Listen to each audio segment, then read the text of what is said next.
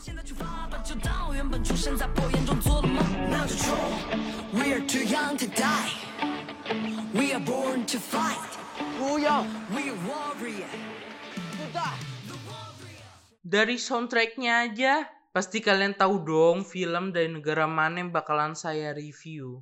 Ya, betul banget film yang bakalan saya review di episode perdana ini adalah film berasal dari negara Cina. Sebelumnya perkenalkan dulu gue Fairuz Zahran dan ini adalah episode perdana pada podcast gua. Salam kenal untuk kalian semua. Film ini itu berasal dari negeri Cina seperti yang tadi gue omongin. Film yang menceritakan sebuah kisah nyata. Film ini itu diproduksi oleh Aichi Original dengan genre youth, inspiration, family life, and friendship. Film ini itu berjudul Let Life Be Beautiful. Film tahun 2020 ini mengisahkan tentang kehidupan Wanshi yang muda yang benar-benar berubah karena diagnosis leukemia yang datang tiba-tiba. Menghadapi hari esok yang tidak diketahui, Xinyang adalah pemuda yang optimis dengan sikap yang positif dan menular. Dia berusaha mewujudkan impian masa mudanya sambil berlari melawan waktu dan tidak membiarkan dirinya kalah. Film ini itu menurut saya memberikan cerita yang cukup sedih.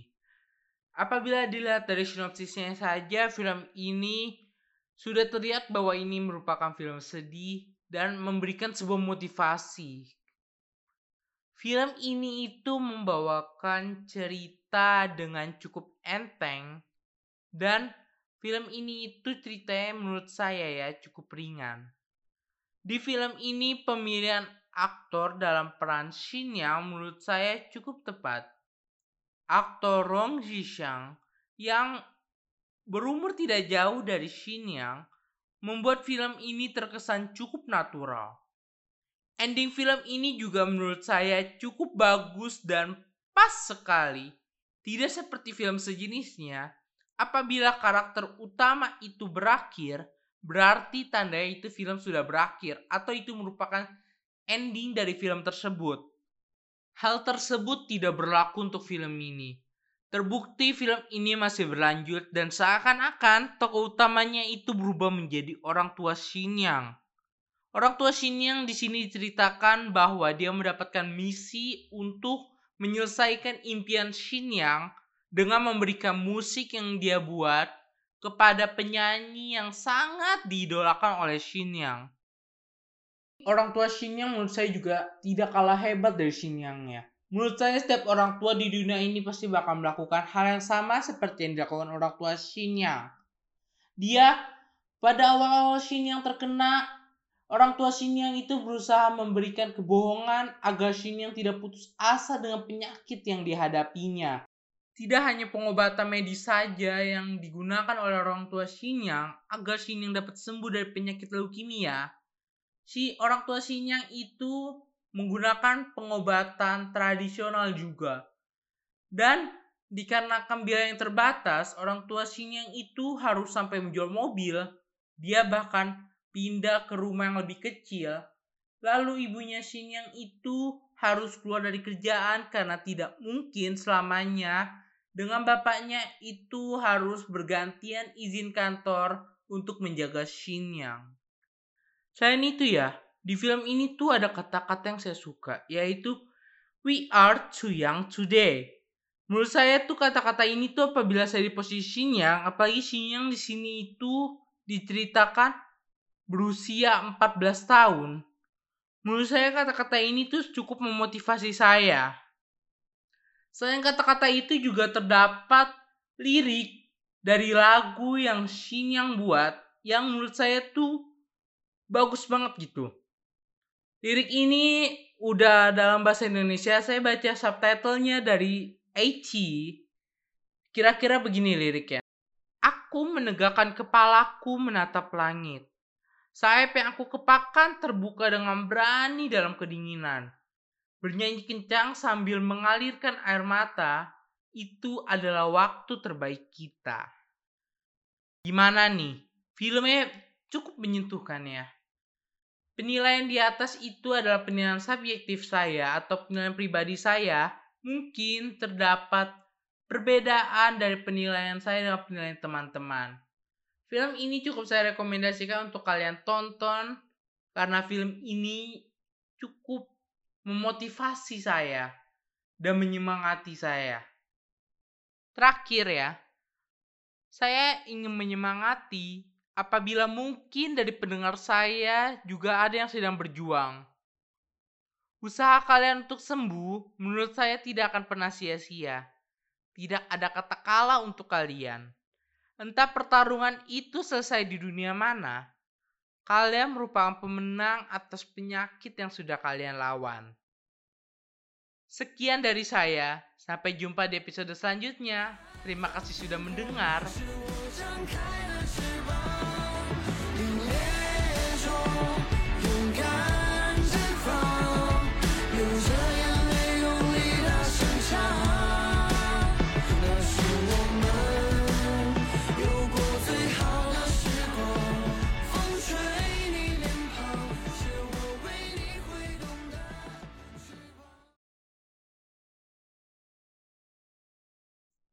Hah? Udah selesai? Masa sih udah selesai? Enggak, enggak, enggak, enggak. Satu film lagi. Temen gue request di rumah.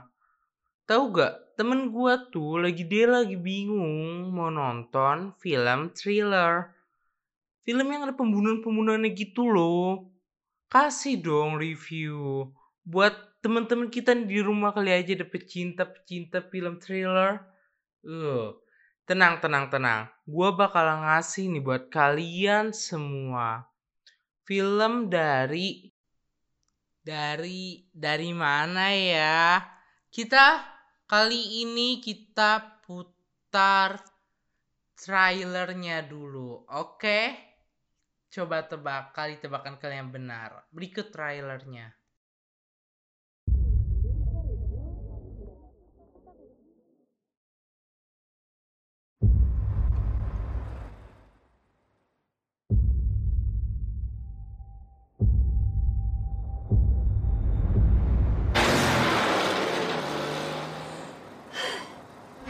내가 다 왔다고 말했잖아.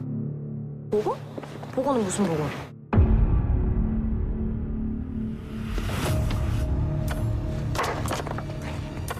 그거 건들면 너 죽는다.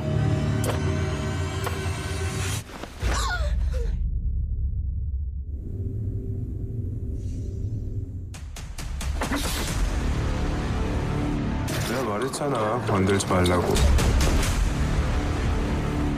내 목소린 들리지도 않고 경고등도 꺼졌고 이제는 어쩌냐?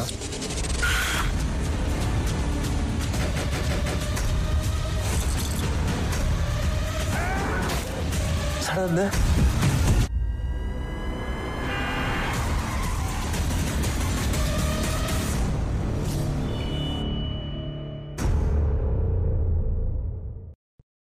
Ayo kasih tahu gua berapa banyak yang salah.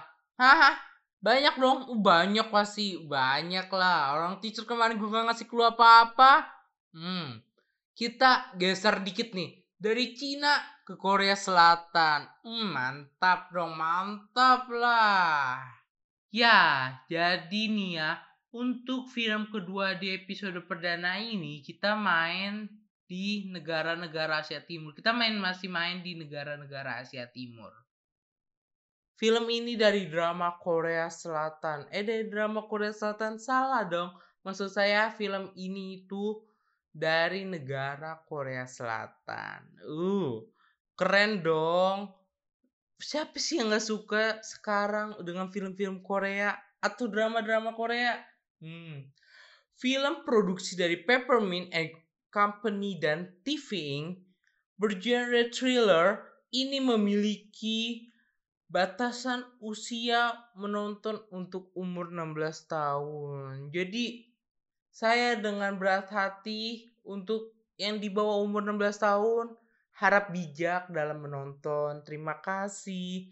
Lalu saya juga ingin memberi peringatan lain kalau film ini itu memiliki unsur kekerasan, penculikan, dan darah yang cukup banyak sih menurut saya. Pas ini pecinta film thriller nih pada gimana sih darahnya? Seberapa banyak sih pembunuhannya?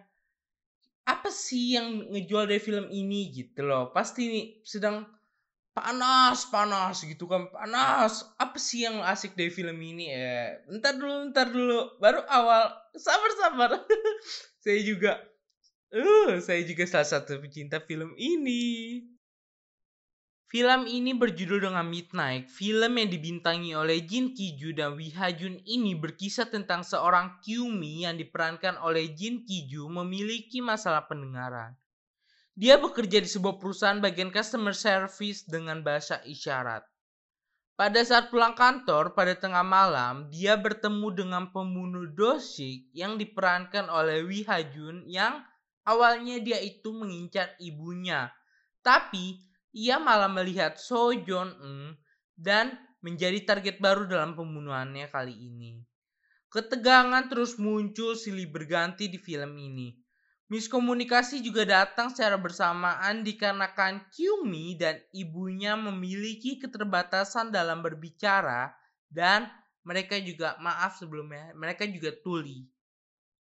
Sinopsisnya aja tuh udah bikin penasaran nih bikin penasaran banget gimana sih adegan-adegan yang diceritakan dalam sinopsis-sinopsisnya ini. Sinopsis dari filmnya itu udah menarik perhatian. Di film ini kalian dapat merasakan mungkin yang dirasakan oleh teman-teman kita yang tuli yaitu ketenangan. Ya, ketenangan. Ini merupakan sensasi baru dalam menonton bagi saya pribadi. Film ini juga menyeret kita ke dalam rasa frustasi dari Kyumi, ada dialog seperti dia menggunakan bahasa isyarat, tetapi omongan itu terbata-bata gitu kayak mm, mm, kayak gitu kayak mm, kayak ma, mm, kayak gitu kayak gitu loh. Dia tuh ngomongnya gitu. Atau gini aja nih, nih saya kasih cuplikan Kyumi saat dia bicara. Kira-kira seperti ini.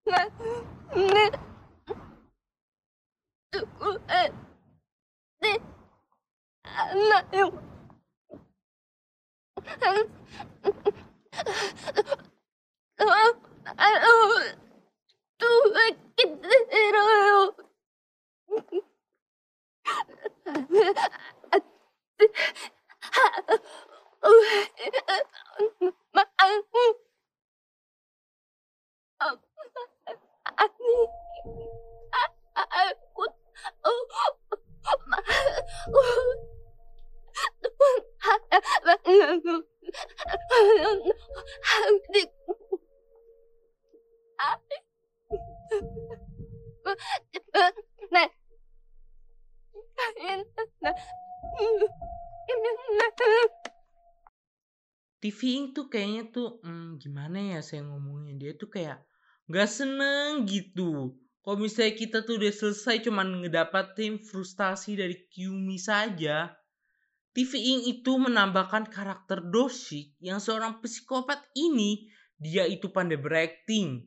Bahkan ya, polisi itu dapat dia kibuli. Jadi gini, dia itu ada scene di mana uh, kakaknya Song Jun Eun itu datang ke kantor polisi. Di situ juga ada Kyumi dan ibunya dan juga si Dosik ini. Kyumi dan ibunya ini awalnya tuh sedikit terkibuli juga dengan Dosik. Dosik ini tuh pinter banget aktingnya. Sampai si kakaknya itu ditunjuki oleh Kyumi foto So Jung Eun. Jadi tuh si Kyumi itu langsung merasa kalau misalnya dirinya itu ditipu oleh Dosik. Nah terus terjadi perkelahian antara Dosik dan kakaknya So Jung Eun sehingga ibunya Kyumi dan Kyumi itu keluar meminta bantuan kepada polisi. Tetapi di situ posisinya kakaknya So Jung Eun itu memegang pisau ke arah Doshi. Jadi terjadi kesalahpahaman sehingga kakaknya So Jung Eun itu ditangkap oleh polisi dan Dosik dibebaskan. Tapi ya, Hmm, sabar, tenang. Tapi itu bukan berarti jelek. tenang, tenang, tenang, eh, tenang. Jadi tuh menurut saya ya, ini menurut saya pribadi. Film ini tuh untuk genre thriller menurut saya terlalu banyak ngasih nafas ke penonton. Kayak ketakutan itu kurang. Ketakutannya itu hanya di beberapa scene saja. Ya, saya tahu. Ada film thriller yang kayak ngasih nafas dulu di awal, terus akhirnya kita tuh dikasih dibuat tegang gitu di akhir-akhir di ending film kita dibuat tegang. Ada juga film yang dari awal sampai akhir kita dibuat tegang gitu. Untuk film ini menurut saya kayak tegang terus dikasih nafas. Nafas saya itu menurut saya terlalu lama. Terus tegang lagi dikasih nafas lagi. Menurut saya jadi filmnya itu hitungannya maaf ya kayak sedikit membosankan bagi saya. Terutama ini adalah film genre thriller. Yang saya cari adalah ketegangan dalam film ini. Sekali lagi saya mohon bijak dalam menonton ini. Film ini itu memiliki batas usia 16 tahun ke atas dan film ini memiliki adegan penculikan, pembunuhan, dan cukup banyak sindara di sini. Kira-kira nih ya, gua di episode 2 mau bahas apa? Genre apa nih yang enak? Romantis? Ke romantis? Atau mau bahas genre horor? Uh. Hmm, atau fantasi? Pecinta fantasi mana nih? Hmm, tungguin nih, tungguin gue di episode 2, tungguin. Oke, oke. Terima kasih dong udah mendengar gua. Sampai jumpa di episode 2. Bye bye.